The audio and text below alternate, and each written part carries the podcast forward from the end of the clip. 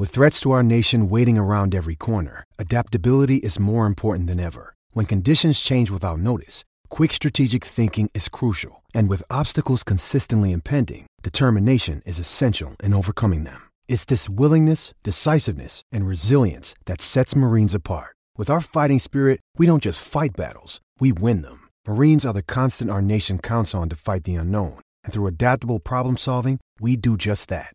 Learn more at marines.com. Special teams weren't working today, a far cry from that. What can you say about uh, both sides of special teams tonight? Yeah, it clicked. Uh, you know, the power play early got us a couple.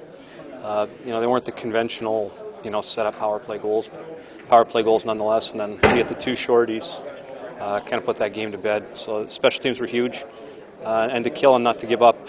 Uh, you know, I think we gave up four there big improvement, obviously, there on the score sheet. How do you see this team starting to, to come together? Or is it, are you guys starting to iron out some of the kinks heading into the season here? Yeah, I mean, it would appear that way. Uh, you know, we're starting to get some offense. Uh, you can tell, you know, Connor's line's really gelling.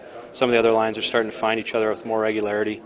Uh, but I think that's just playing together more. Uh, our lineup's been uh, closer to what you're probably going to see in, in the regular season, and I think that's kind of showing in our games, guys. The comfort level with each other, the systems.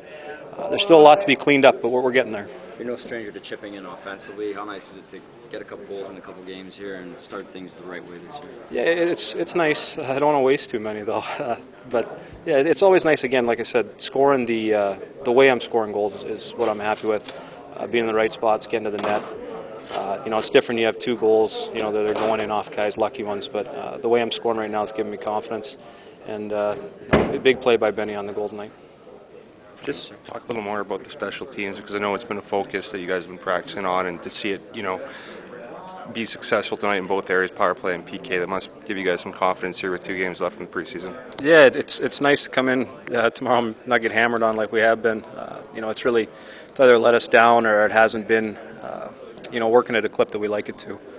Uh, special teams huge in this league. It's how you win on the road. Uh, so we, we need we need it to be coming around, and, and hopefully it's peaking at the right time here. That uh, come Calgary, uh, we'll have lots of confidence in it, and it'll get us some wins.